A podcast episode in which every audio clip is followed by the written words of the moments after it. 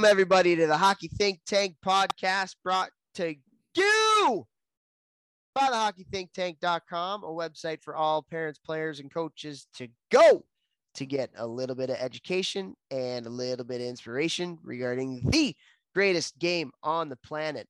What an episode we have for you guys here today. We are bringing on the co general manager of the Youngstown Phantoms of the USHL. He is also a 15 only coach for Little Caesars in Detroit. It's Jason Deskins. And we're pumped to have Desi on the podcast there. He grew up right outside the Detroit area, played his junior hockey for the Compuware Ambassadors back when they were in the NA. And he was actually the most valuable player in the NAHL in the 96 97 season. So, uh, good stuff there. Yep, good stuff there. Went on to play at Miami of Ohio, which is, uh, we have a funny little conversation in there about that.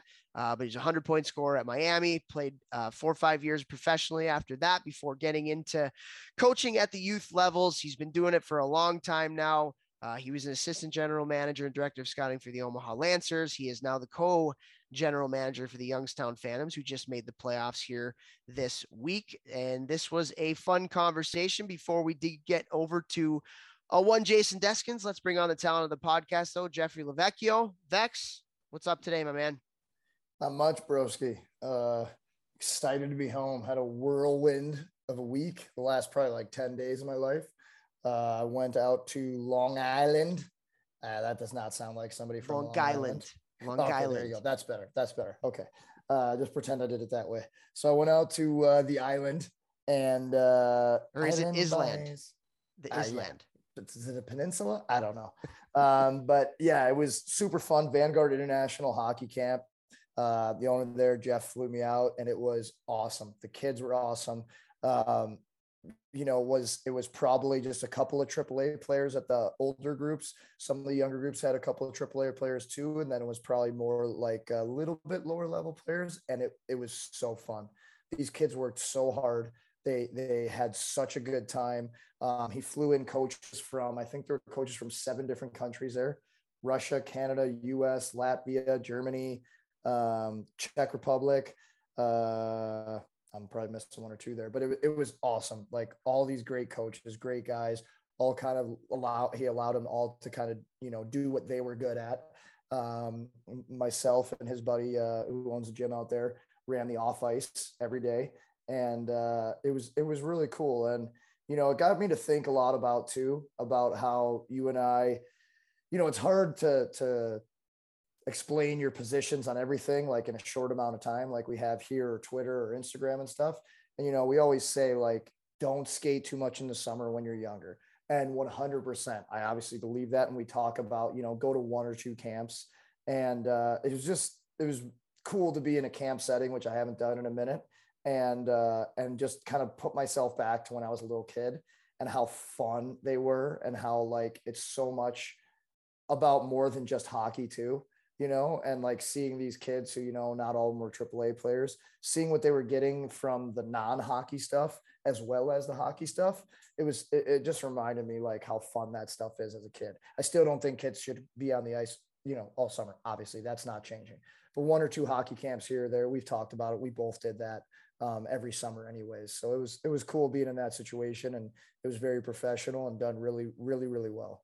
Yeah, that's where that's where like we got to connect, you know, because you were living in St. Louis and I was up Yeah. in Chicago. And the summer was always we'd pick one tournament or one Yeah. camp or whatever to uh, to go and just you know hang out. Usually it was with your St. Louis guys. I would go somewhere with with you guys, whether it was we went up to Quebec because of the stats. That was sick. that was really fun. Yeah, we did our Central that- District stuff when That's probably still older. a camp.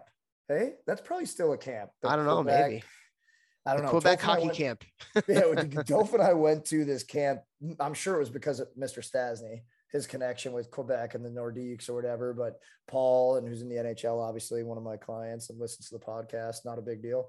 Uh, he listens to like every podcast, which is just so funny that he listens to them all. And he, he's Paul Stastny. But anyways, Toph and I were roommates, and we got so close on that trip because weren't we in a little storm in Quebec for like two straight weeks. something like that. Yeah. Yeah, it was awesome. That was so fun. We became really close on that trip. You know what the funny part was? So like our group, let's call it, was like probably like the most talented players that were at that camp. And I Yeah. remember um I'll never forget. This is where I when I think about like my competitiveness problem. Um so we were all kind of on the same team because we were all in the same group or whatever. And then they had to like switch things up, right? Because uh like the game in the game portion of it, it was a little bit unfair or whatever. We were probably what peewees, something like that. It was after Pee Wee Quebec, so yeah, it must have Pee been Wee's. Pee-wee's I think it was. Pee Wee's. Yeah. Anyways, and so I remember the last day they traded me again. I was like going back and forth. They traded me again, and I was like the only one out of our group that wasn't on the team. And we lost, and we were like losing. And I remember losing my mind. I was so pissed that they like traded me f- uh, away from you guys, and and like I was on the bad team now. And I just remember sitting there just fuming. Funny the memories that come back sometimes. Jeez. They but- probably put you there. They probably traded you back and forth. You're the best player in the camp. no, I. I don't know. I mean, like, yeah, no, but you were probably with the beast. The beast. you remember the beast? I do remember that. Yeah, that was funny. Unreal. Uh, and terrible all at the same time. Yes, unbelievable. But yeah, I that was that was funny. I, I I remember just like sitting on the bench. I'm sure my face was bright red, and I was just like losing it, just so mad. Love it. Love it. Yeah. Um, hockey camps are fun for sure. As they can be for sure. Done well. Done well. yeah yeah do your research do your research for sure um we had some some cool news come out of my neck of the woods here actually one of my players committed to a division one school very funny that we have jason deskins who went to miami on the podcast because we had a player ryan sealinger who committed to miami and it's uh yeah so happy for him and and like the the point that i want to talk about and i tweeted this out and put it up on instagram and all that kind of stuff so I had two players on my team that commit committed to Division One schools this year. Aiden Shirey committed to Colorado College, and and now Ryan committed to Miami. And neither of those kids were drafted in the Phase One draft of the USHL. Neither of those kids were drafted in the OHL, and it's just like it's amazing, you know. And I'll say it like I don't know if they get drafted if they commit to a Division One university at U16. I really like, and that's nothing against them. And I've talked to these guys about it. Like, it's nothing. They're hardworking kids. They're good kids. They're obviously really talented, really good players. Come from really good families, and I think not getting drafted like put a burr up their ass and it pissed them off and it it forced them and you know obviously how much we talk about resiliency on this podcast something I talk about on a consistent basis with my players that I coach this year as well and uh, like they were not happy and they worked their butts off this summer they put in the time and it's just so cool to see it rewarded and like the, the tough part is is like a lot of times it doesn't get rewarded and you just got to keep working and results hardly ever come when we want them to come but um i just really really proud of ryan because he did like he he put in the time he put in the work um and it's really cool to see him you know reward his family with getting some scholarship money getting a lot of scholarship money. And and uh yeah i'm, I'm just i'm happy for him. Really really cool. And i just think it's a great message to to any of the kids out there like hey they didn't get the results right away. And instead of pouting instead of you know pointing fingers and blaming people they got to work and now they're sitting here changing their families lives with scholarship money and going to you know two great hockey schools in the NCHC which is you know arguably probably the best um you know division in in college hockey or best conference in college hockey and it's uh it's just really cool thing to talk about Yeah. Wow. Congratulations to the boys and congrats to you as well. So friggin' cool. That's so exciting. Miami's one of my favorite places I ever played too. Like I love that. And Yeah. the the university is absolutely gorgeous too. It's Yeah. what I thought colleges all looked like, like when I was a little kid. Just like red brick buildings and green pastures. Just beautiful. That's beautiful. well i got to live there and coach there for a year so yeah Yeah. it was it was an unbelievable experience and you know that's it's just really cool it's really cool to be able to be a little bit of a part of it um, and just to watch them persevere through it. And there's going to be other kids on our team that are, you know, going to get there at some point too. And um, yeah, it just uh, they stuck with it. They didn't point fingers. They never had a woe is me. They got pissed off and they got better. And that's what you have to do if you want to get the results. You got to get better. It's nobody's fault. nobody's fault. yeah. So cool stuff. Um, this conversation was great. We did not have you for this conversation, Jeffrey. I know what a butt clap because you're doing, you know, one of the GMs, one of the junior teams that I'm training this year. So I really wanted to talk to him about all that. But uh, I was in New York actually skating with um, one of your former assistant coaches, um, and uh, who's now a police officer. Dan O'Donohue. Uh, yeah. Yeah. So, so, him and I, it was so funny, dude. So you got to meet him. One of the best guys in the world. Great, one of the dude. leading point scorers ever at Mercyhurst, signed an NHL contract. Uh, and, and, it was funny because him and I were both kind of getting out of high level hockey at the same time in Syracuse. And I'm sure he told you some funny stories, but like it was our first year in youth hockey, both of us. And, you know, uh, we're looking at each other throughout the year being like, what, what is going on here? What, like, what if, what is this? Like, you know, he's, he's getting out of playing pro hockey. I'm getting out of coaching college hockey or like in youth hockey. You're thinking, you know, it's uh, going to be able to breathe a little bit. And it's just like, oh my God, this is something else. But what he's awesome, dude. Like, what is going on here? Yeah. I mean, he's, he's a great guy. And even when we were talking, I mean, this is probably five, six years ago now. Um, he wanted to be a cop. He wanted to be a New York City cop. He's from Long Island um, and wanted to be a New York City cop. And he was talking about it, and it was really cool when he ended up becoming one uh, as a part of the NYPD. He is. It's so awesome to see. So they have that big game every year at Madison Square Garden with the NYPD. PD we helping the him tune up for it. Yeah, yeah, exactly. Right. And uh, oh my god and he's like you know he's pro former pro hockey player so he just runs show out there right and so it's so cool to see the highlights of it like literally they sell out madison square garden for the game and it's yeah, just an unbelievable guy. Um, really cool that you guys got to connect. That was really cool. Yeah, yeah. Hockey is a small world, man. Yeah, and I didn't know who he was. You know, I was just told, hey, we're gonna do uh, like a free skill session for the NYPD team um, a week before they play their their huge game at MSG, and I was like, oh, okay, I'll bring my skates. And like, I don't bring my skates anywhere. I'll bring my skates for that. Like anything I can do to give back to cops, uh, hundred uh, percent, I will. And then he's out there, and I'm like, Jesus, this guy's huge and he's nasty. And then he comes up, he's like, Hey, I coach with Toph. And I was like, Oh, what's up, dude? And then, you know, found out he played pro hockey. I was like, okay, well, that makes sense. And it was, it was just really sick. So that's the reason I missed this podcast.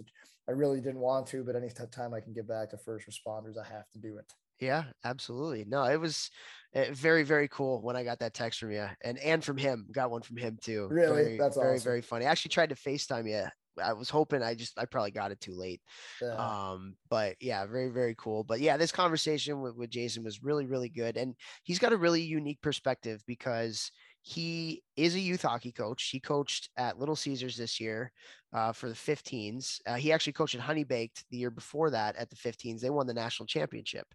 and yeah, and and now he's also uh, co-GM for Youngstown and have, has worked really hard to turn that around as well. And so he's got a lot of different things that he has perspective on. Um, and so we talked a lot about those different things. We talked a lot about goal scoring actually, which was a lot of fun. And so we talked about leadership and there's like it was really funny. Like he's got a couple boys, I think they're nine and 10, he said, and they're ripping pucks in the basement during the first half of the interview or the first part of the interview is really funny because you, are probably going to hear it for, for the listeners. And it's just really cool. Like, you know, it's, it's what you want to instill in your kids, right. Is to, like work hard and love it and and here he is like talking on a podcast his kids are ripping pucks in the basement you can hear him um very very cool but yeah i was sorry to miss you on this one you would have you would have really liked this one for sure. Yeah what a boof but excited to listen to it i'll listen to it uh, while i'm working out tomorrow. Because that's what i do i lift weights. Me as well me as well i, I was honestly going, gonna tell you uh, dude you look great i can see it in your face like you look good. Thanks man. Yeah you're welcome I appreciate that. Pump those tires. Yeah, I uh, well, I said it's funny. Like I said, a um, I don't think we talked about this on the podcast before. Stop me if we did, but I, I threw a tweet out there and puts a, a post up on Instagram. It was kind of like this long thread about the thing that's really kind of changed my life in the past, however long that I've been doing this, is boundaries. I've finally put boundaries on like my day and the things that I do. And I I've been really, really bad at that that in the past. Like I, it's very hard for me to say no to people. You got to throw a boundary up and say, hey, okay, I, I have to be able to say no because, like, I've found that when I say no to people when they want something, when I can't give it to them, at least to the best of my ability. Saying no and then getting back to it when I'm in a full headspace to be able to help them helps them 10 times more and also helps me 10 times more because I'm not dropping everything that I'm doing, you know, and and and helping out right away. And and people are always fine with it. Like I've always thought like if I said no, people are going to like hate me or think I'm yeah, selfish man. or whatever, yeah. but um that's just it's it's not the case. You're of better service when you're uh, of better frame of mind and being able to tell people no and do things on your time sometimes. how'd you do this? How'd you do this? Because i'm not good at this either at all. Eh, it honestly it's a choice. It's a choice that you have to make every day to to to set the boundaries. And I've set boundaries in my day. Now I have three different work blocks where I do work and I shut off my phone. I don't do anything other than working at these blocks during the day. I wake up at 5:15 every morning before my kids get up and I go from 5:15 to 7 o'clock and I get the most this is a Craig Ballantyne thing, right? I I get um, the most important thing done first. So whatever my top priority is for that next day, I take that hour and 45 minutes and I get that done. And that just gives you such like this wave of like accomplishment for the day. And it's 7 a.m. And also as like a competitive person, like for the people that I compete with, I don't know who I compete with at this point, but you know, like kind of like Michael Jordan, you're thinking of people to compete with. Yeah. Um, I I got a lot done and nobody else is up right now. So everybody that I compete with, they're not up yet and I'm doing work, right? So I set boundaries in terms of like saying no to people.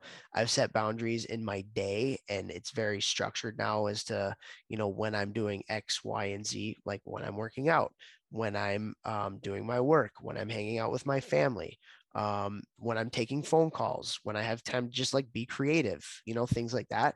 And so, um, like setting boundaries has been, but it's like you ask how it's a choice. Like literally, all it is is a choice.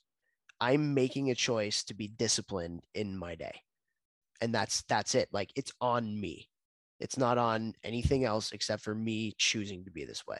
And it's been an absolute game changer. My mental health is 10 times better. My physical health is 10 times better. My relationships with my wife and my kids and my family and my friends is 10 times better.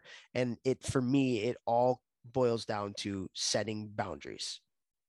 Dude, that's awesome. I can literally see it in your face. You look like more well rested. I don't know. uh, you like, you just like, you're exuding something that is perfect. I love it. I love it. I might be the it. sunburn. Jeez, freaking lobster. I can feel it though, man. That's lobster. really cool. That's really cool. I love that. I absolutely love that. You know, so I think I would encourage everybody to think about that. And you know, you know how like you put out, you get back what you put out and things. It's so funny because this is something that I've really tried to do in the recent past. And like today, or not today, this week, I, I tweeted about it and Instagrammed about it or whatever and and then I like listened to some of my like podcasts that I listened to, and they talked about boundaries and how important they were. And I'm like, oh my, of course, absolutely, of course. You know, it's so cool. And and I we say this, we've probably said it a lot of times already, but like if you haven't listened to our podcast with Craig Ballantyne, like if you're struggling with this stuff or you are f- finding yourself in the need of like wanting to be more productive in your day and structure your day and things like that, go back and listen to our podcast with Craig Ballantyne. Like it is an absolute game changer. Yeah, he's an animal. He's an animal. All the stuff he sent me is so so badass, and his book is awesome. Like he's, I love following him on Instagram. Always gives me a you know a bump of inspiration and something I can learn from and take kind of tangibly and dude, that's day, which I like. So you talk about boundaries too. That's actually something that I did is I went on my Twitter and my Instagram and I either muted or unfollowed or unfriended or whatever it is, like hundreds of people, like literally hundreds of people. And now like the only people that I I mean I still follow a lot of people, but you can like mute it too, right? So um it like literally the, the only people that I have on there are like close family and friends that I want to see what's going on in their lives. And then like people that can add value to my day or teach me something. It's like no more mindless scrolling, no more, you know, of that stuff. And and that's been a game changer too, because I'm off my phone a lot more doing that. Love that. Absolutely love that. Yeah. Also Genius. in the TikTok game too. TikTok. You know, you know what's funny is somebody sent me a DM on Instagram. I don't remember who it was. And they're like, "Hey, my dad just sent me this. He saw you on TikTok." and I was like, oh, "What Oh, really? Yeah. and it was a TikTok that you had put up, and I was like, "Oh, that's sick." Yeah, so I take all of our clips and I put them up on Twitter and I put them up on Instagram and stuff, just like little clips from the podcast that we do that I think can add some value to some people. And so I just started throwing them up on TikTok. And yeah, some some of them are like blowing up. You know, it's really funny. Yeah, that's cool. I'll take my I'll take my cut. Uh, send it to me. Thank you. Uh, definitely not there yet. definitely not there yet. But but actually, it's funny. Like my my Twitter account um has it's fifteen thousand followers now. wow. So that's pretty pretty cool. What started as just like putting some videos up on Twitter however many years ago. It's now and hopefully that continues that. to go. So we'll a see. podcast with a million DLs. Not a big friggin' deal. Thank you all for listening. We love all you guys. Yeah, and actually, like we, that's one of the things that we wanted to talk about today before we get over to Desi is how much we appreciate you guys for continuing to support us and listen and share us. And you know, it's funny. I was helping out at the USHL Combine uh, here this weekend, and uh, I was coaching one of the teams. And one of the parents stopped me in the lobby today, and uh, his kid was on my team, and he's like, "Hey, we listen to the podcast all the time, um, me and my kid," and and that's like that for us. That's like the best thing when you like, especially for parents are listening with their kids on the way to the rink. Like that's that's what we love. We love being able to help you guys connect. It's like I remember doing that with my dad on the way to the rink, however long ago, you know. So um really really cool but it was funny because he talked about um how he left a review on our 100th episode and we actually read it and uh and so we we want to do that a little bit more just for the people we so appreciate the reviews and the ratings on especially apple Podcasts, itunes and, and spotify where you guys are at whoever wherever you're listening because again it just and, and this is something i've learned from other podcasts like it just helps to legitimize us. When people are looking for a hockey podcast the more you know ratings and reviews and and things that they see they're like oh this is this looks pretty legit here um and and so they'll go and they'll they'll take a look and that's one of the coolest things too because most people that we talk to that get into it are getting into it now-ish or you know in the recent past and it's always like man like i gotta catch up. I love it so much and and now i gotta go back and listen to all these episodes and and always taking something out of it that they can use not only in a hockey perspective but from a life perspective and so we feed off that feedback so wanted to read a few other reviews and, and just thank you guys for putting this out there because you know we really really really appreciate it. Um, so the first review is from the boys are buzzing or no i think that's just the topic. The boys are buzzing and uh, they say honestly a great podcast they have guests that are pure hockey geeks through and through, much like themselves. Even when they don't have a guest, their down to earth nature and camaraderie always make for an informative, highly interesting listen. I often tell my wife and son to go listen to an episode because one or two things that are super great insights. So, like, we just really appreciate that stuff. Um, and and so, thank you for for leaving reviews. If if you guys are listening to this right now, you've been listening for a while, and, and you like what we do, you, you think we're providing some value. Again, we want to we want to make this as big as we can and, and provide the biggest positive impact that we can on the hockey world. And so you guys can help us to do that by by leaving these ratings and reviews and, and helping to legitimize us. And uh, we'll continue to read some of these reviews each each week. And uh, yeah, we we appreciate it. So well, let's get over to Desi after we um, thank a few more people that we need to thank as we do every episode. We'll keep this quick here. Uh, thank you to GelStx, G E L S T X.com. Use the coupon code Think Tank one word to get your discount on your weighted training sticks. Again, it's lacrosse season, it's golf season coming up. They not only have hockey sticks uh, that are weighted and can help you with your shot, but they also have weighted lacrosse sticks and golf clubs as well. I went golfing for the first time the other day. I need some gel stick golf clubs uh, based on my swing and and how I talk did. to my neighbor, the accountant, huge ass. Goofy guy. And so uh, thank you to GelStx. Vex, go ahead with TrainHeroic. Thanks, TrainHeroic. That's the app that all of my programs are on, including my off-season training program. If you are a hockey player or a coach or the head of an organization and you want off-season training or in-season training, seriously, DM me on my social media. Instagram is easier to get me. Um, I can help you. I've worked with thousands of players now in the last two years, and all of my training is literally like I'm right next to you, coaching you videos, coach and demonstrative everything. I also want to throw in a quick thank you to uh, Cured Nutrition. Just signed with them, and uh, it's a CBD I've been using for about eight months now, and I love CBD. It helps my brain big time. And uh, you guys all get a discount for using their stuff too. CuredNutrition.com, and the c- code is GMBM, obviously. So there you go, GMBM. They and uh, listening in their car, they can't see what I'm pointing at. I was pointing to my hat that says GMBM for you listeners in the car oh boy and uh, thank you to icehockeysystems.com as well the best resource for any coaches out there to to go and better yourselves and develop as as a coach to help your players uh, they have everything on that site they have drill drawing tools uh, they have platforms where you can get it and you can send it out to your team send it out to your parents send it out to your players before practice when you're building your practice plans uh, we have partnered with them in an association platform where you can get this for your entire if you're a hockey director this is a no-brainer honestly can you explain what drill drawing tools are? Because I bet there's a lot of people out there that don't know what that means. Yeah, so it's just like it's like a virtual whiteboard, and they have all these little icons and symbols like cones and you know, pass it here, shoot it here. Uh, player X starts here, player O starts here, and you just draw up all of your drills. And then you can save it in these folders. You can send it out to your team.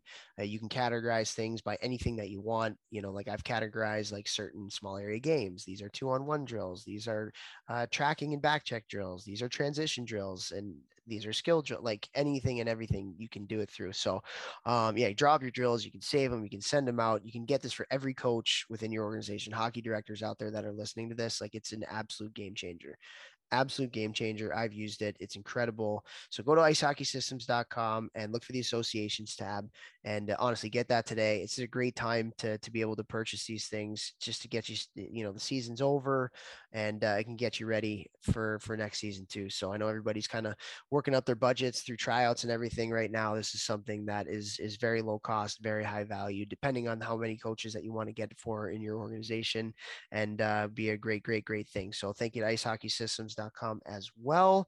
And thank you to the listeners. We love you guys. We appreciate you guys. Sorry you're not going to hear Jeff's uh, Jeff's beautiful voice for the rest of the podcast here, but oh. hopefully, hopefully Desi and I did uh, did a good job. So um, for for everybody out there, you guys are going to love this. Co general manager of the Youngstown Phantoms. Without further ado, here we go with Jason Deskins we are so excited to have on this episode of the podcast up from beautiful Detroit, Michigan, one of my favorite cities in the entire world. Jason Deskins. Desi, how you doing today, man? Hey, great, So Appreciate you having me on. Oh, love it. Love it. Well, I'm excited to have you on. So many different ways we can go with this conversation with your experience not only as a player, but with you can with uh, working in youth hockey, working in junior hockey and stuff. But uh, just to introduce you to our listeners that might not know you, uh, let's take it way back here, man. Grew up in beautiful Detroit. I have to imagine in your formative hockey years, it was the Russian Five and the Red Wings freaking run and show uh, on the NHL. So, um, how'd you fall in love with the game when you were growing up there in uh, in Michigan? Yeah, yeah. So honestly, I come from a family that's um, no no real background in in hockey my dad had a buddy that gave him a call one day and said he was taking his uh, his son over to the local rink, and we kind of piggybacked and um, never looked back. So I got involved just uh, kind of by chance because my brothers were baseball players, and my older brother's six foot four, which I wish I had that size, but he was more of a football guy. So um, yeah, and then obviously we were we were fortunate, grew up kind of uh, back and forth with the Dead Wings, and then kind of got the, the fortunate opportunity to be around uh, the Russian Five and the Stanley Cups, and grew up idolizing Steve Yzerman, who we're, we're lucky enough to have as our GM now, and um, just always had fun in hockey rinks. So that was my uh, I found out early it was my passion. That's pretty cool. Well, the Dead Wings allowed you to have Steve Yzerman drafted third overall. yeah, yeah, I just, think uh, worked out. We'll take it. Yeah, for sure. It's just like in Chicago with Patrick Kane and, and Jonathan Toews, So yeah. bad for so long. I was having a conversation with somebody, um, Scott Nichol, um, who which organ I think he's with Nashville now. And uh, I was just trying to get him to play in our charity game because he was up in upstate New York. And uh, I told him yeah. that I was in Chicago at the time. And he's like, Yep, you're welcome for Kane and Toews. We were really bad when I was there. So yeah, we uh we definitely benefited. Can't complain. Yeah, that's pretty good. So you know, family wasn't really involved in it. You know, we have a lot of like a lot of families who you know don't necessarily have the experience of, of growing up in in hockey uh, didn't have siblings didn't have parents that were educated on the game and stuff and and just parents and you're you're real steeped in youth hockey right now. You're a youth hockey coach uh, your kids are in it now they're 10 and 9 and, and so they're playing in it. If you had like one piece of advice for some families that maybe don't know the ropes haven't gone through it before that are trying to help their kids through the process what would like one or two things be that you think could be helpful for them yeah i honestly don't take yourself or your your son or daughter's career too seriously i think uh, one of the things i've learned is is it's easy to get um, enamored and, and tied into being on the ice every single day or you know, going to an event every single weekend and playing 100 games a year. And um, I, I, think balance is really, really the key and, just focusing on fun and, and, letting your kid kind of find themselves and figure out how much they want to do this and how much they love it. Um, that'd probably be the best piece of advice I can give because I think um, if it comes intrinsically from from within your own, you know, your own child, they they'll figure out how hard they really want to push and how much they really want to do it. And if it's meant to be, and you put them with good people, they'll, they'll be just fine. Yeah, that makes a lot of sense. I'll push back a little bit because I have had some conversations with some higher level hockey guys that are like, you got to push your kids a little bit you know like especially when they get a little bit older you know everybody needs a little bit of a push now and again and and i feel like it's almost like a delicate balance for for parents because i think it's okay to to talk to your kids about hey like it didn't really look like you were having fun today you know yeah. or like yeah, it didn't really look like you were working very hard today. Mm-hmm. What's what's going on? And that's what we expect out of our our kids is for them to enjoy it and and to work hard at it. So do you do you think there is a little room for maybe pushing or do you think that should be just solely on the coach that they're playing for or maybe it's maybe it depends on who the coach is. Yeah i think honestly like I, am a big believer. I mean obviously i'm a hockey coach right? Like i, I tend to tell people you know trust your coaches with with your kids. Like they've been doing this for a while. They know what they're doing. There's a reason why they're pushing or a reason why they're pulling back and you know let them kind of take the reins. But you know I'm, i think it's natural. It's innate right? I mean we're parents. We all want the best for our kids. So I do think it's healthy to push that at times, but I just think you have to be very careful um, because if, if it turns into uh, you know your uh, wants or desires as opposed to it really being their own, I just think it's going to catch them eventually, and um, it, it, just turns into something that can be more of a job than it is uh, a game. Yeah, for sure. And it's funny. I hear your kids shooting pucks in the background, so you're obviously oh you got your kids yeah. loving the game. I like that. yeah, they're downstairs ripping them right now. So good stuff. Good stuff. Well, going back to your career, man. So you got the chance to kind of go up and, and play your junior hockey in in Detroit for Compuware, which at the time was an unbelievable uh, junior hockey organization. And and then you got to go. We're at we're a fellow alum uh, a little bit. I, I got my grad yeah. degree from Miami uh, but got the chance to go play at, at Miami of Ohio. Um, what was that experience like for you? I know like the Goggin, the rink that you guys played in was was unbelievable, just with the fans and things like that. So you were a two year captain there.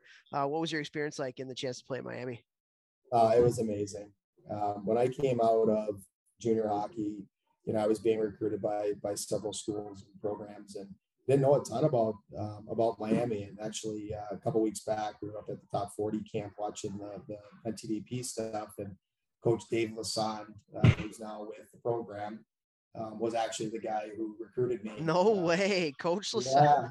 Yeah, Coach Lassonde. So he kind of hung out, uh, you know, in the back of of the hallway and didn't say a whole lot and caught me. He was the last guy to talk to me, and uh, I just really enjoyed my conversation with him. And then was fortunate enough um, to get an opportunity to play there, which uh, wouldn't trade it for the world. Obviously, being a Michigan kid, like you know, I think growing up, everybody has a dream to play for Michigan or Michigan State based on you know where your loyalty lies. But um, for me, I, really wanted to go somewhere that I felt comfortable and I felt like it was home. And I wasn't uh, super interested in being on a campus with 40 or 50,000 students on it. Like I like the size of Miami.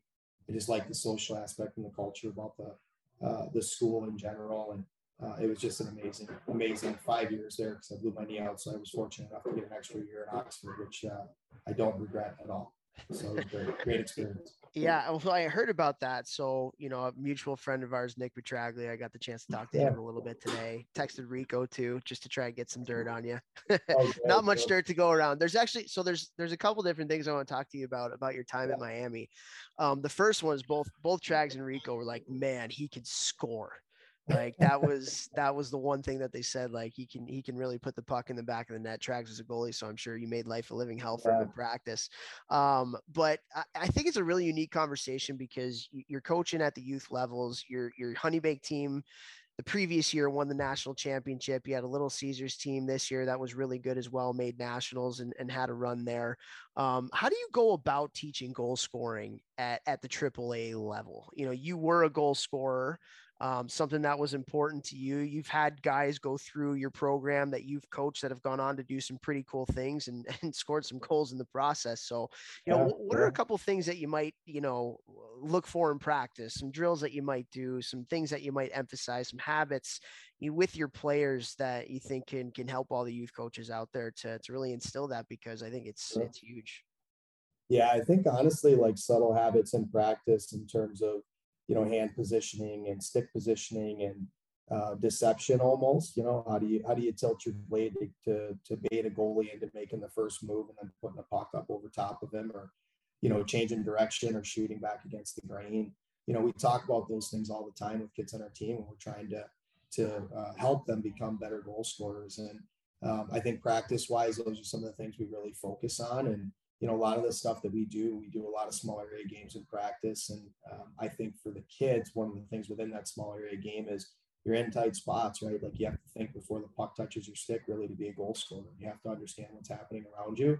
That way, when the puck's on your stick, you're not uh, behind the play almost, right? So we teach those things. I'm a big believer in, in video. So like I've had players watch Auston Matthews and, and watch highlight clips and watch his release in terms of, you know, changing the angle of the puck and um, I mean, how drastically he changes the angle of the puck. So I think it's great to show video clips to the kids of guys that really know how to score goals and uh, reinforce those habits, obviously, within a practice setting, even in game settings. You know, we talk to our guys, you know, what'd you see there? You know, I mean, this is something we saw or something that maybe that you could try differently. Um, so we're, we're always, uh, always preaching to the boys and, and just focusing on small little subtleties that I think all the best uh, goal scorers in the world probably have in their, in their games. So uh, we've had some success with guys, and obviously it doesn't hurt that um, we're fortunate we have our own shooting lanes up above us at, at our rinks, so they get opportunities to go up there and work on all those uh, structural, you know, foundational things that they can do within, you know, their their release that can help them become better goal scorers as well. So it's uh, it's definitely a focal point for us, and it's something. Uh, with my background, I take a lot of pride in because I like uh, I like seeing kids score goals.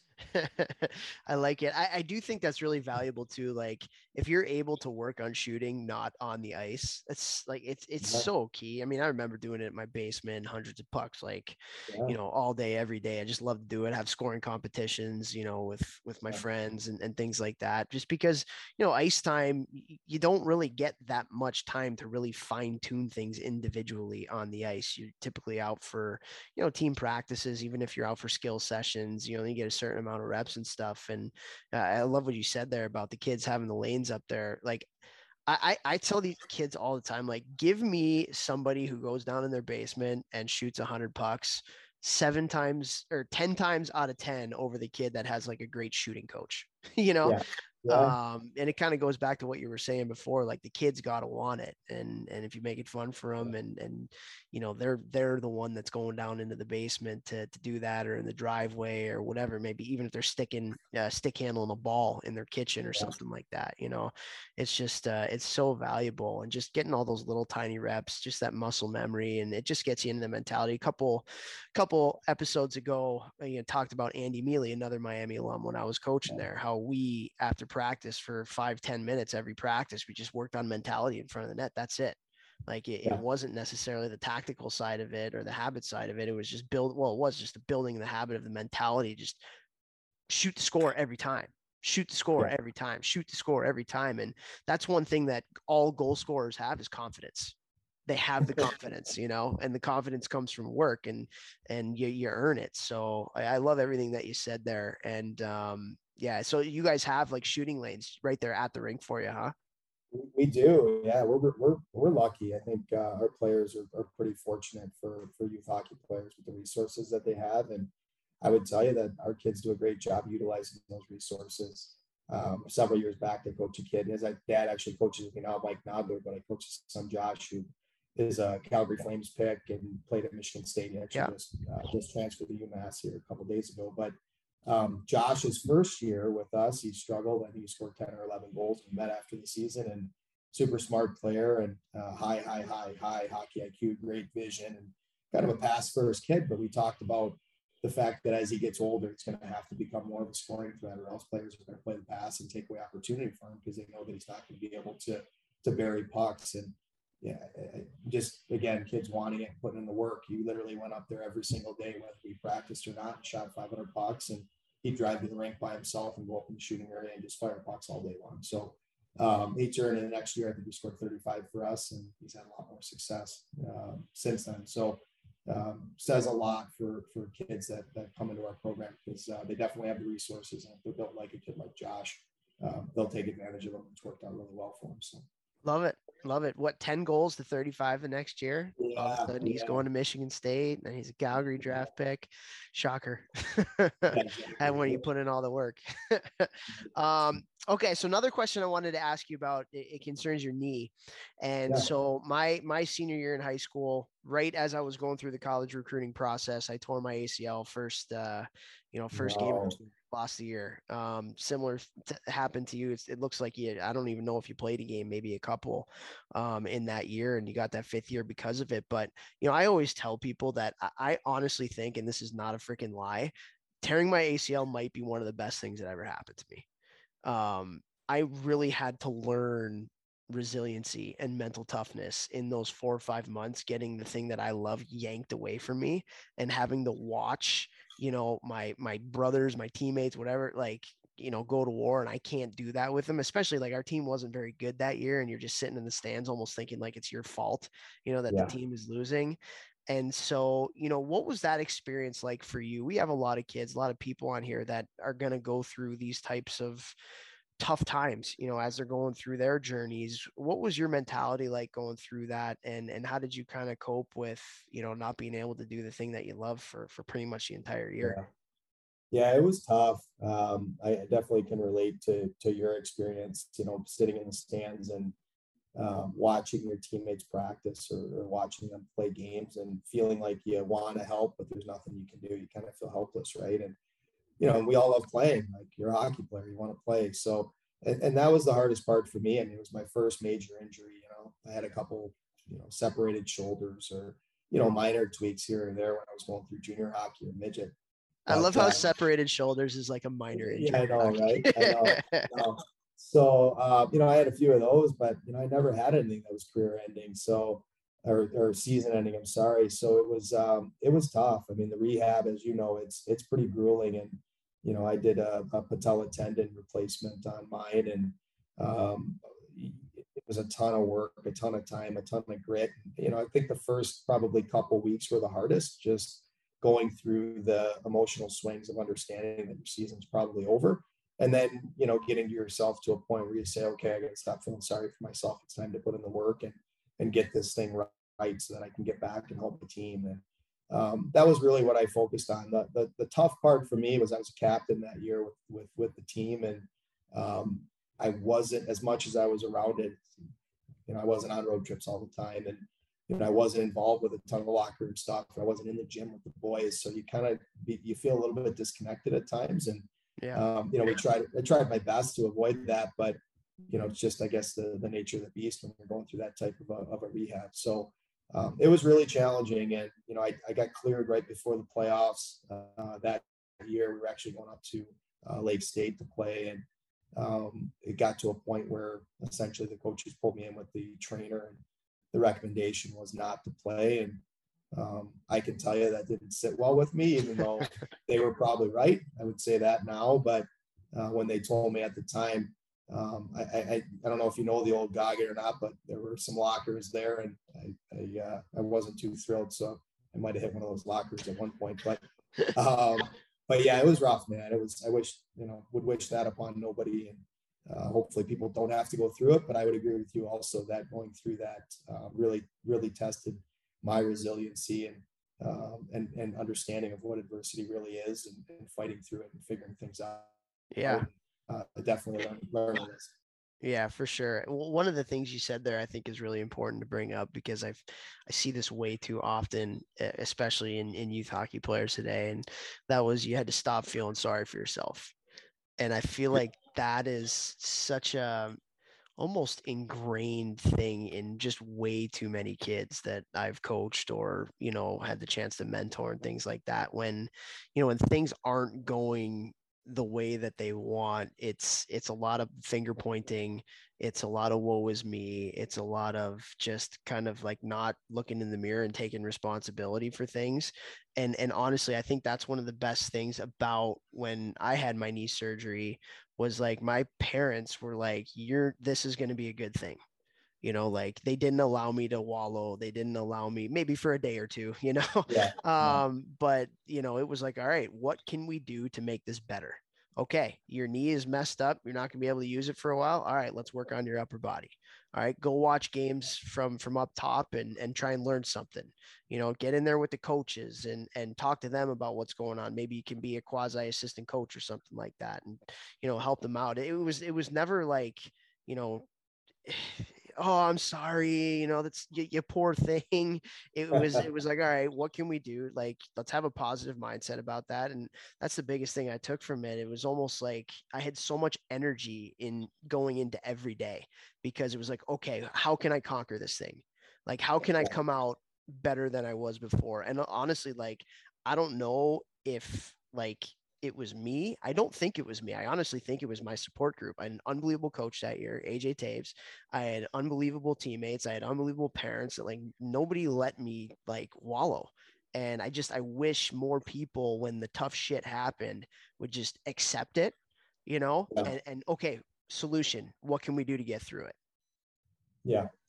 I give you more credit uh, than I give myself on that because it took took me a little longer and um, I agree with you. I think even nowadays, whether it be injuries, whether it be opportunity on the ice in terms of, of minutes played, or whether it be you know not getting drafted or not getting drafted at the right time or not having your scholarship, um, being able to just fight through those things and, and, and focus on what's truly important, which is getting better every single day and um, and, and, putting yourself in a position where you feel like you're giving yourself a chance. I, I don't think we have enough of that. I, I, I know for us as a coaching staff, and, and I know for us even in, in, Youngstown, it's something that we're trying to to get our people to embrace more and our players to embrace more because uh, unfortunately we live in a, a, a, crazy world where things are going to go sideways sometimes. So you got to find a way to fight through it, and um, sometimes feeling sorry for yourself is going to inhibit that. So I, I couldn't agree couldn't agree more it's so funny, dude, that we're talking about this right now because like a couple conversations that I had literally yesterday are so relevant to this conversation.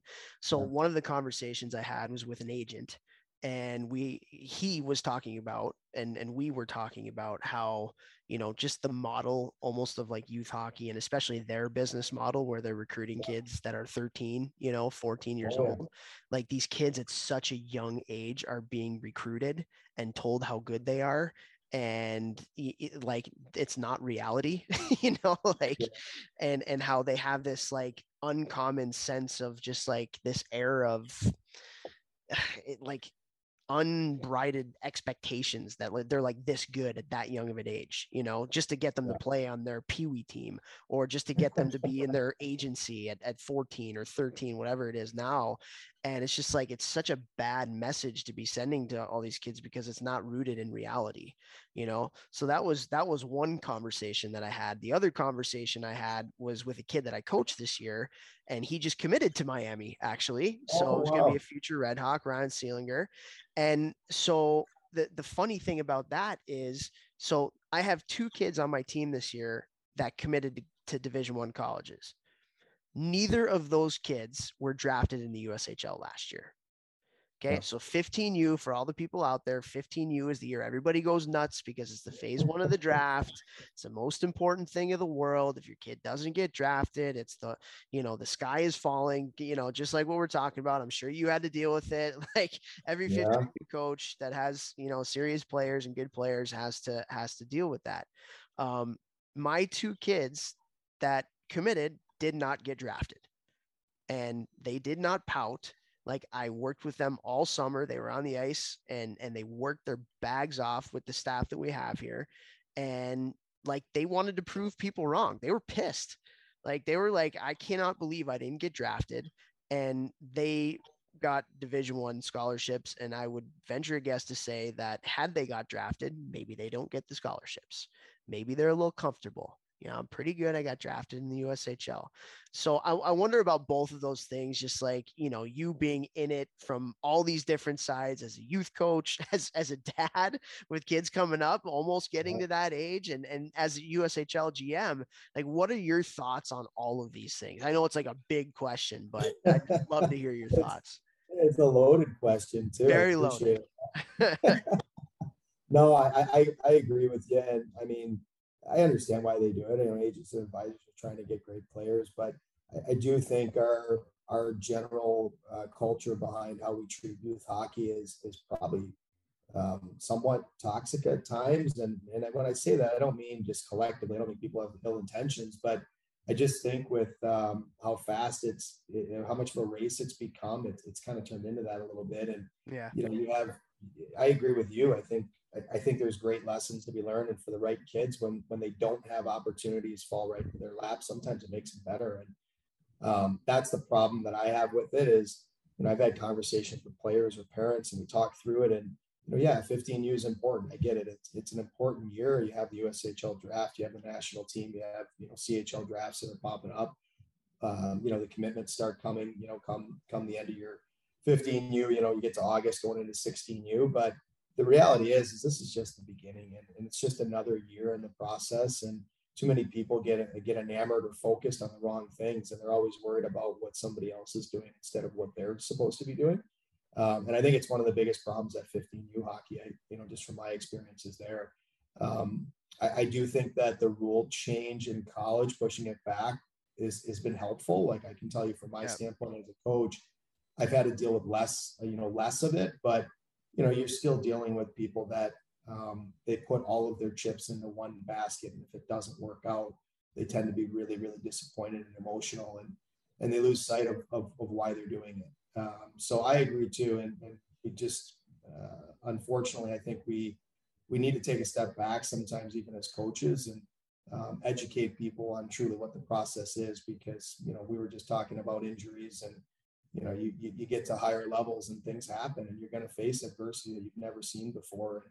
Um, if you can't get through 15U hockey uh, successfully, you're probably going to have a lot of problems as you get older uh, when reality does strike. And, you know, when you're, you're either injured uh, and you don't want to be, or, or when you're a young kid playing junior or college hockey and uh, you really don't know your ass from a hole in the ground, unfortunately, trying to figure out how to make things work. So um, I couldn't agree with you more. And, uh, you know, I wish it weren't the way it is, but unfortunately, I don't know if there's a way to to unravel this. Um, we're so deep into it, you know.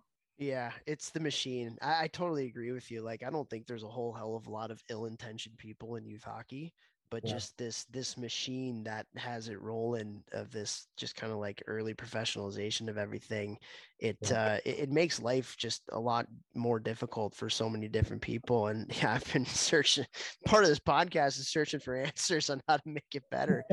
you know, um, but yeah, it's uh it's crazy and and yeah, it's like God, like I feel like every episode we do this, at some point we turn to resiliency, just because I feel like it's so important. Like it's just you know we had when we did our conference a few years ago, pre-COVID, for the hockey think tank, we had uh, an agents panel, and the agents talked about how important that was. You know, and they're seeing kids from you know 14, 15, all the way till they sign their NHL contracts, and one of their biggest things that they talked about was you don't want your kid to face their first adversity at 18 19 years old you really don't because that's when the hockey actually is serious you know Yeah. and and if they haven't had the trials and tribulations and haven't had the support um, and haven't had like the just the muscle memory of getting through some of the tough times like once you get to to college hockey junior hockey pro hockey like you're going to have a short shelf life um and so yeah i don't it's just crazy how it always comes back to this but i, I don't i feel like it's just we need to be teaching that more so much more it should be at the forefront of everything that we do. Yeah and i think a lot of it comes from home and um you know we we're trying to do that with my 10 year old and my soon to be nine year old already in terms of understanding that you're going to have pitfalls and you know we laugh we have them do their own player reviews with their coach you know at the end of the season we're trying to teach them those things but um you know because they're going to face hard times and, and you know it's tough because i remember coming through i started been coaching youth hockey for about 15 years now and you know, when I was, you know, 27, 28 years old and I got started, I was gung ho and fired up and, you know, going out and recruiting everybody and going nuts. And, you know, over the years, probably just being a little longer in tooth and, and more experience, like I've, I've, I've flipped my mindset to understanding that it's important to have good players, but truly, you know, one of the things that's really, really important to me now is, is to have workers, to have kids that are willing to do more than other people and are high end character kids. And, um, you know, kids that that really can fight through the, the tough times. Um, and that's something that we've talked about even, you know, even in Youngstown as well now. It's like we want as many good kids that just want to be hockey players and want to work every day and, you know, embrace the fact that it's going to be hard at times because um, oftentimes the ones that have had it easy their entire lives, the first time it goes sideways, they don't know how to how to rebound from it you know, and um, yeah. I think it's something that's very important. I think, you know, I agree with you. I think we have to do a much better job uh, grooming our young kids and teaching them and guiding them to make sure that they know that you know hey you're going to have some tough times and some hurdles that you have to jump over but those are the good things that's what makes you the person you are Love it. I absolutely love that. Um, I wanna I wanna transition back to your time at Miami for a second too, because one of the other questions that I had for you, you know, I think you and my my absent podcast partner is uh, you two like are one of the few people probably of all time that wore a letter at your college for three years, and uh, you know obviously a testament to your guys' work ethic and leadership abilities and stuff. And so you know i wanted to ask you because um, we had a long conversation about leadership a couple podcasts ago and you know it's just it's you know for a team and just for your own personal development leadership development just so incredibly important. You know what are things for you that are really important in in a leader?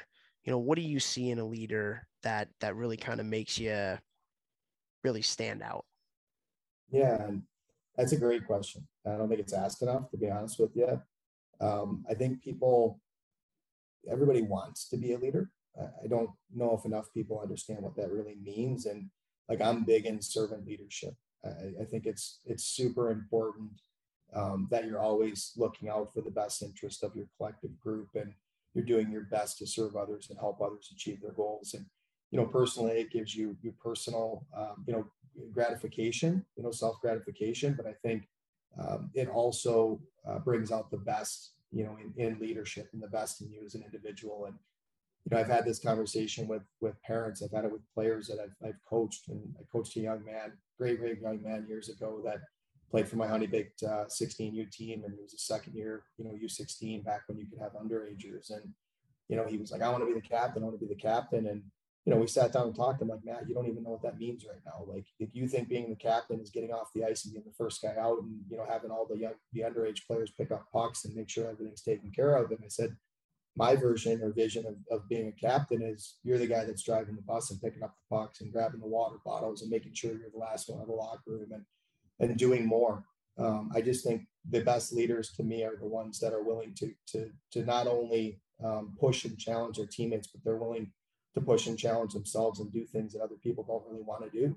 Um, so I think being a leader, the, the, the most important quality is, is uh, doing it to make, uh, to get the very best out of others, um, but also having the willingness uh, to just do more than, than, than what uh, people would expect of you. And um, I think for me, when I was young growing up, um, I was kind of that guy, like nothing was ever easy for me. So I had to work twice as hard just to uh, just to find a way to, to get noticed or get opportunity and that that traveled with me all the way to miami and you know even throughout my my youth coaching days um, you know i started off as an assistant coach you know in, in glorified tier one hockey and kind of battled my way through and i did the same thing in scouting and management so uh, i just think um, the best leaders tend to just put their nose down and get work done, and people end up following them because of that. So, so now you're we're talking about leadership here. Um, you have a a great idea of what that looks like. You're a GM or co co GM co GM co GM co GM of of a USHL team, a team that's turned it around. You guys have done a phenomenal job this year, um, getting ready to make a run in the playoffs here. Is that something that's really important to you as you're getting ready for your draft process right now? Like, is that something you're talking to coaches about? Is that something like when a kid has a C or an A on his shirt that that perks you up a little bit in the draft room? Um, you know, how how important is that to bring in those types of kids to to Youngstown? It's imperative, and uh, we've had in-depth conversations as a staff about what we're really looking for in in players. And and yeah, we want skill. We want kids who can make plays. There's no question, but um, it's not negotiable for us to have have leaders. And, and when I say leaders, I, don't know if it necessarily means wearing a C or an A, um, but I, I, do think it means that you have kids that are willing to do more and kids that are willing to show up and be the best teammate they can be every day. Uh, and the kids who understand that if the team does well, you're probably going to have a lot of individuals that succeed, succeed as well. And um, you know, I had a conversation just today with, with, with a couple different coaches talking about um, you know, some players in phase one and players that they coached. And, you know, the biggest question we have is, is what type of kid is he? You know, is, is he a good teammate? Is he a kid that shows up and works every single day? Um, I would take 25 of those kids all day long uh, over over 25 kids who are you know prima donnas who, who think they're better than their teammates or or think that the work is done because they're already committed or they're already you know a big name you know on a social media uh, platform. So, um, albeit, like I said, we want skill. There's no question. I just, I think if you got the, the, the right pieces of the puzzle and the right mindsets um, collectively, you're going to have a chance every time you touch the ice. And uh, I mean, for that matter, with anything you do in life, you're going to have a chance if you got the right people around you. So we're big on that. We just want to have the right people around us and we're hopeful that um, that we don't uh, make too many mistakes here in the draft. Hopefully, we're doing our, our due diligence and doing it right. So we'll see. Everybody makes a lot of mistakes, especially when you're drafting 15 year olds. just, there's a lot that happens from 15 to you know when you're actually going to be getting them in Youngstown for sure. And yeah, I mean the stat that always was crazy. Callie Larson at Dubuque, he, he shared this with us. I think it was 60 only 60% of the kids or something like that that get drafted in phase one actually play a full year oh, yeah. in the league. Yeah. You know, it just, you know, I, I, think there's a little bit of that comfortability factor. You know, I got drafted, I'm pretty good, you know, and then you don't develop and and then all of a sudden um, other people who are working, to your point, are are passing them up um you know and then at the end of the day like there's so much that goes into it. I mean a physical maturation and an emotional and mental maturation from 15 to 18 is is a lot and that's why it's so important i think for the parents like you got to surround your kids with really good people at those ages. Like you have yeah. to people who are going to push them people who are going to be honest with them um people who will look you in the eye and give you a, a fair evaluation and things like that i just it's it's incredible how important those years are and and as you know and I know now from coaching this age, like they're so impressionable and there's so much changes that go on at this age. Yeah. Like the what you have at the beginning of the year from so many different angles is so different than the kid that you have at the end of the year, right? It's nuts, man. I, I was just gonna say it. Like development's such a, a weird uh, term and subjective term, right? And like you see these kids and day one, you're like, oh my gosh, what's going on with this kid? And all of a sudden you see him at the end of the year and you're like, holy smokes, either in a positive way or, or a negative way. And I agree with you. It's, it's, uh, it, it's, it's funny because, um, you know, you see these kids coming out of band or midget hockey that are, are unreal and, you know, maybe they lose their passion or who knows, maybe they just take it for granted. I don't know. But um, I think uh, stat is definitely indicative of the fact that development can be very skewed over the course of a couple of years, right? So, uh, hopefully, uh, like I said, we, we do our due diligence. A lot of it is just making sure you have the right the right mentality in a kid and the right character in a kid. And you know, if their skill sets are good enough, those kids tend to to figure things out. So um, you know, that's what we're going to focus on. We'll see if it works. Love that. I love that. Well, let's let's continue on this because you know, USHL drafts coming up, very important time for you guys. You know, what are some things that you're doing in your in your coach's room? What are some things that you're doing in your scouts room? What are some conversations that you're having? You know, what are what are a couple key things that you guys are doing right now to help set you guys up to have some success at the draft? Yeah, I mean, we, we have a pretty big, pretty vast scouting staff. Um, we have 11 guys on staff across North America, and you know, we're we're not going to reinvent the wheel. Like the reality is, is we're in we're in you know Youngstown, Ohio. We're close to Pittsburgh. We're close to Detroit. We're close to New York. We're close to the East Coast, and we're close to Southern Ontario. Um, there's a there's a, a plethora of, of, of, of, good, talented players in those areas, and um, obviously, you know, with me coaching, I, I, get to see those kids often. So um, for us, I think you know we're trying to identify kids that fit our culture in terms of the the, the type of person they are. Number one, um, I think uh, we want workers. We want kids who are, are willing to do more.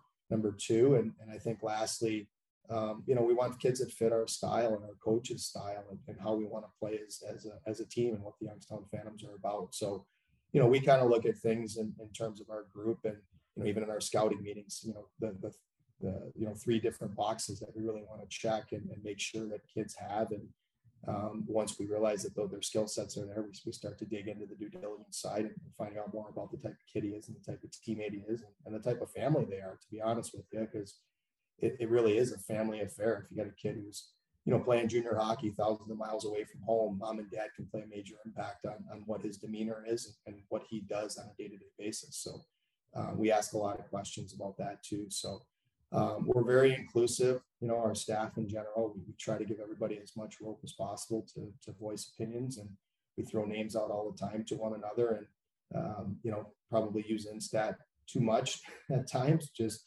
uh, analyzing and analyzing and over analyzing. So, but uh, but it's good. I mean, it's obviously a healthy environment, and, and uh, we're just really focused on you know collectively does the group feel that we have a kid that's willing to work and, and a good kid that's going to come in here and, and understand that there's going to be obstacles and hurdles along the way and you got to fight through those things and become the best version of yourself while you're here so um, yeah i mean we're, we're i think we're pumped about the draft coming up um, said, I think uh, collectively we're we're definitely on task right now. We feel pretty good about where we're at.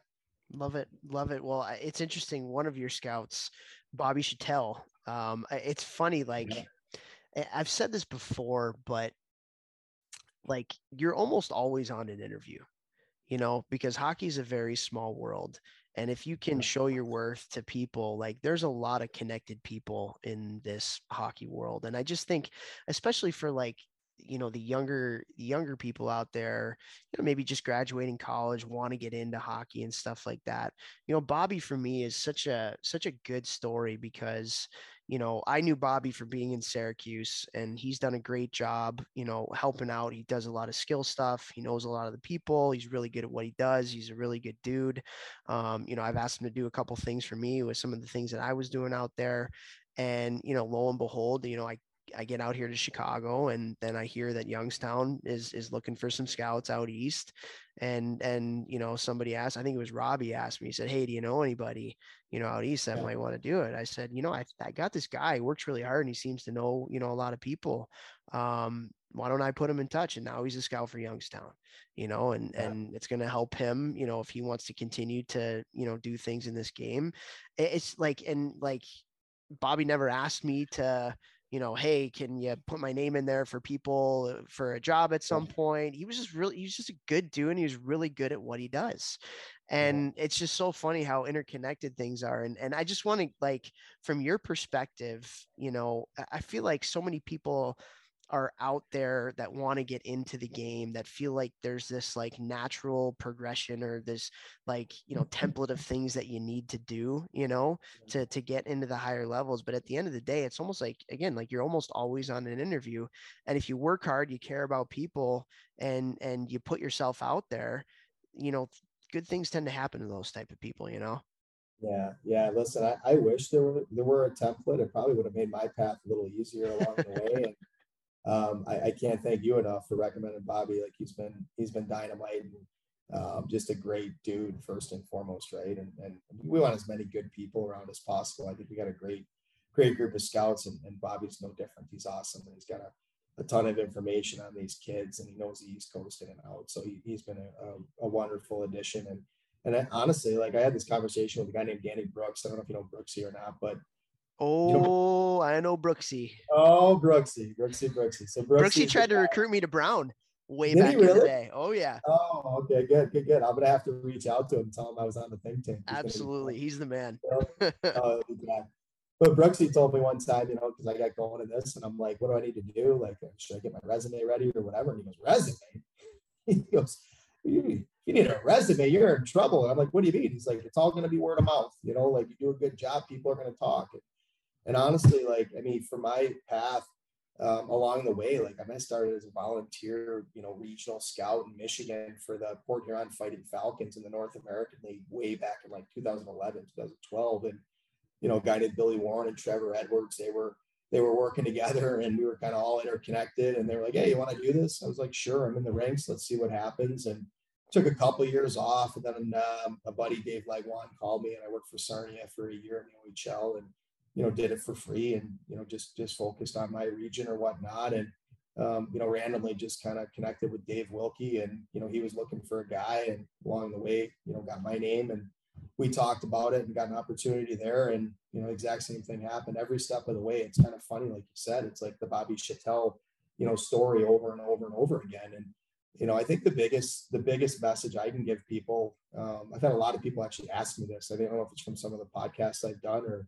you know, just random people that, you know, are on LinkedIn that ask questions or, or whatever. But, you know, they're like, well, what's the path? The path. You know, I just got an email today from somebody about a, guy, you know, a, a, dad actually about his son. And he's like, my son wants to get into this, but he, he's not a hockey player. So like he doesn't have the same path.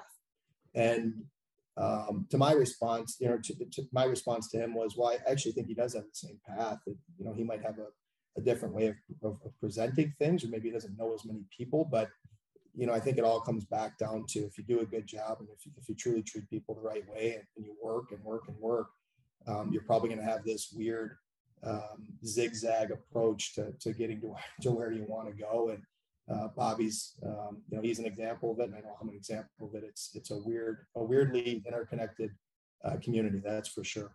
Yeah, yeah. I heard Dan Muse talk once. He, he gave a speech. He's a, for those that don't know, he's a coach at U.S. national program right now. Um, and his thing was like, be prepared to not make any money with it for the first five or six years and be okay with that, you know, especially as a younger, younger person or whatever. And then, yeah, and then do a good job and don't be afraid to put yourself out there. Like reach out to everybody. You know, it's yeah. easy to do that nowadays with email. And there's always people that are looking for help you know there's there's not enough qualified good hockey people that that want to help at the youth levels get involved yeah. with a AAA organization at the junior levels get involved with it whether it's tier 1 tier 2 tier 3 get involved and then just do a really yeah. good job be a good person be a good coach like work your ba- work your bag off you know and yeah. and it's yeah same thing like with me I I got really lucky because my connections were kind of at higher levels so I didn't have to um, you know, do the the grind that most people have to do. But I remember you're a Miami alum. Like I called up my assistant coach that I had at Cornell, Brent Brekke. We kept in touch, and I was playing in the C- CHL at the time, and he was at Miami at the time. I said, "Hey Brooks, you know, or uh, Brooks, he's on my mind now.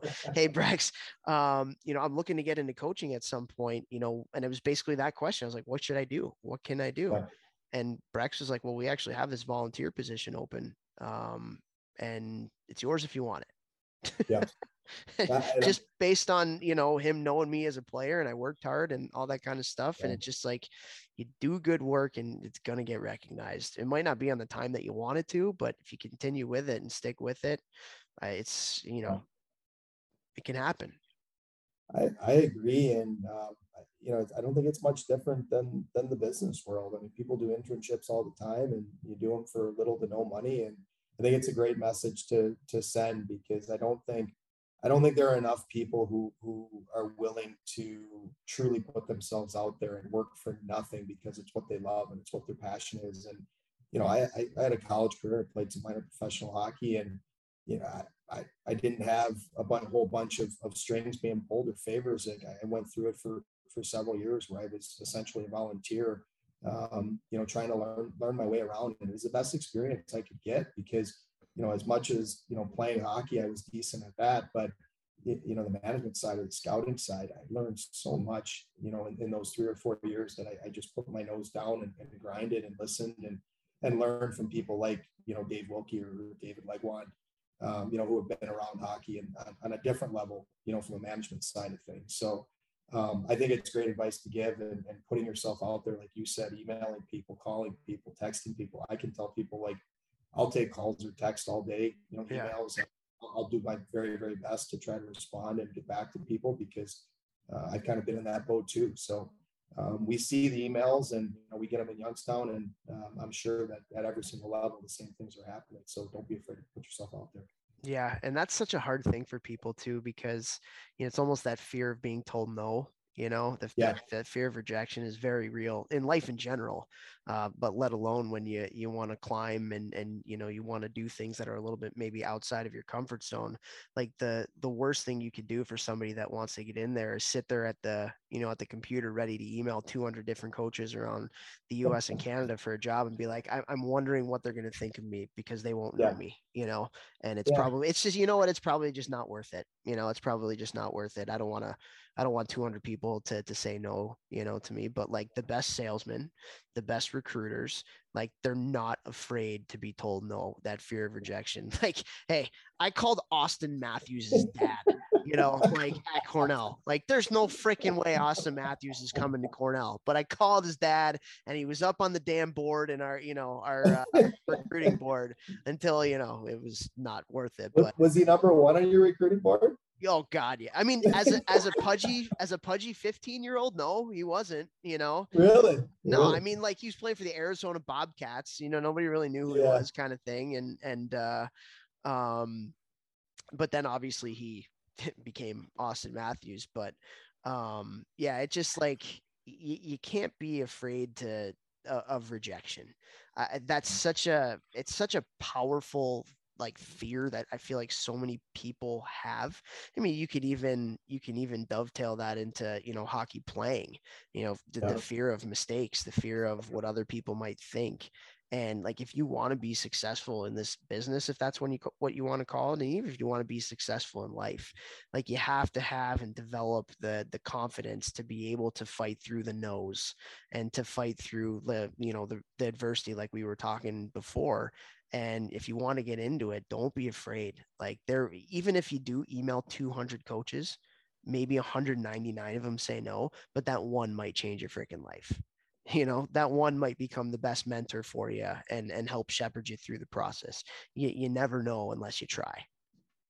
a couple things like I mean, I again, I played right, so like I, I was probably at a, a bigger advantage than a lot of people that are coming through, or people who don't have a playing pedigree or a, a playing pedigree at a higher level per se. But you know, I mean, I had an interview with with an Ontario Hockey League team, and I won't name the team, but you know, I got shot down for a regional scouting job, and three years later, I'm the GM in Youngstown.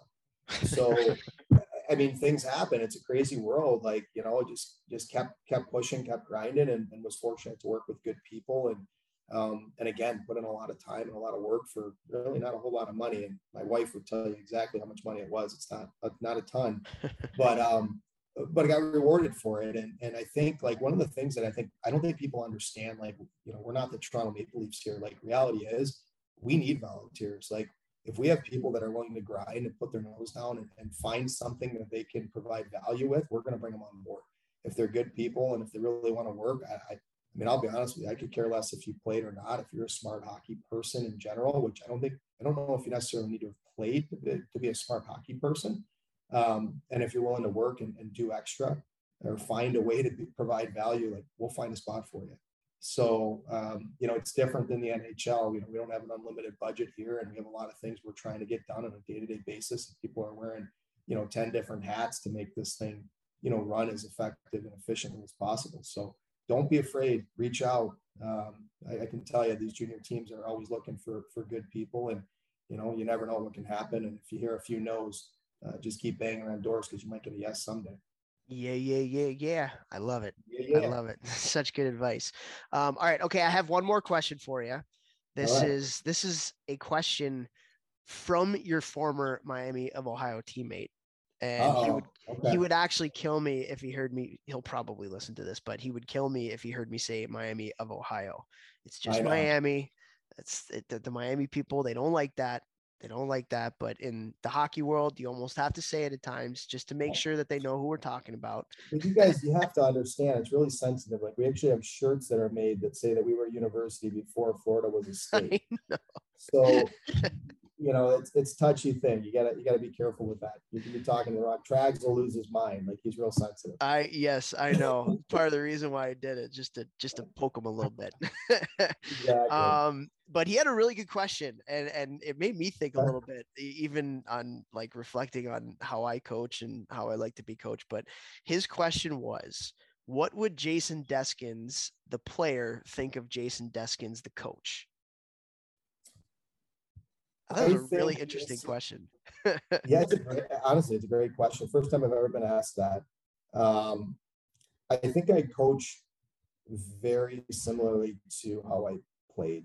I was a firecracker, like I was a pistol and I was afraid of no one. Um, I kind of coach that way, like there's no fear. So I think my players realize that um, nothing's going to ever deter me from pushing towards our goals as a group um, or my goals for you know individual players, um, you know, as players. So I definitely think that they think that I'm always going to push. I'm always going to lean on them. Um, I'm never going to accept average. It's just how I'm built. Um, I think Jason Deskins as a player would probably say that he's too hard on me at times. Um, I think that would definitely be something I would say as a player.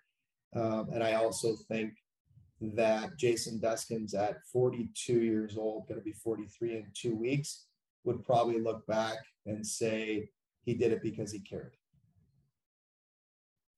That's as honest as I can be. that's pretty honest i like it Yeah. that's that's good stuff yeah I, it's so funny like i wish at times i can go back as a player and knowing what i know now as a coach you know? And and i think like for me when i think about that question i think about being an offensive player and sometimes not wanting to be coached you know as an Yeah. offensive player like hey just let me make plays. You know i can see the ice Yeah. let me make plays. But then you know you realize that there's more to it than that.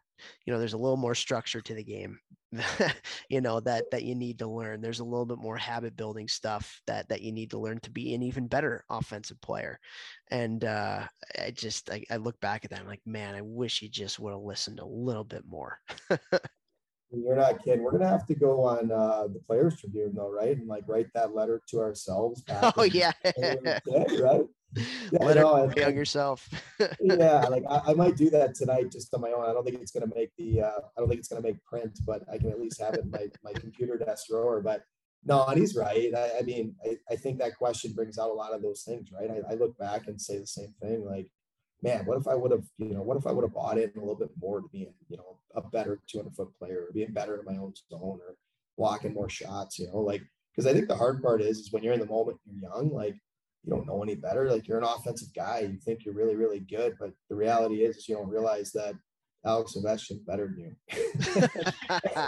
yeah so, you know, and he's also 6'3", 245 pounds, and you're five eight and you know, 185 pounds at the time. So, you know, you got to find different ways to be successful. And um, I, I wish I would have learned more about that. And I think as a coach, I've I've really implemented that and tried to push my players to you know, the one thing I take a lot of pride in is when they do move on to their next steps, I, I feel like they're prepared for those levels as best as they can be for being young kids. And, you know, they're 200 foot players and we don't just value, you know, scoring goals. You know, scoring goals is great, but we, we truly want kids that are, are winning hockey players that, you know, every single time they're on the ice, you know, they're trying to do the right things for their team and, and recognizing that that's going to generate uh, more opportunities for them to, to, to touch pucks and possess pucks and hopefully score goals anyway but um, but yeah, I, I, I think looking back on it, that's uh, definitely uh, you know I, I look back as a coach, I probably value the 200 foot game a little bit more uh, today than I did when I was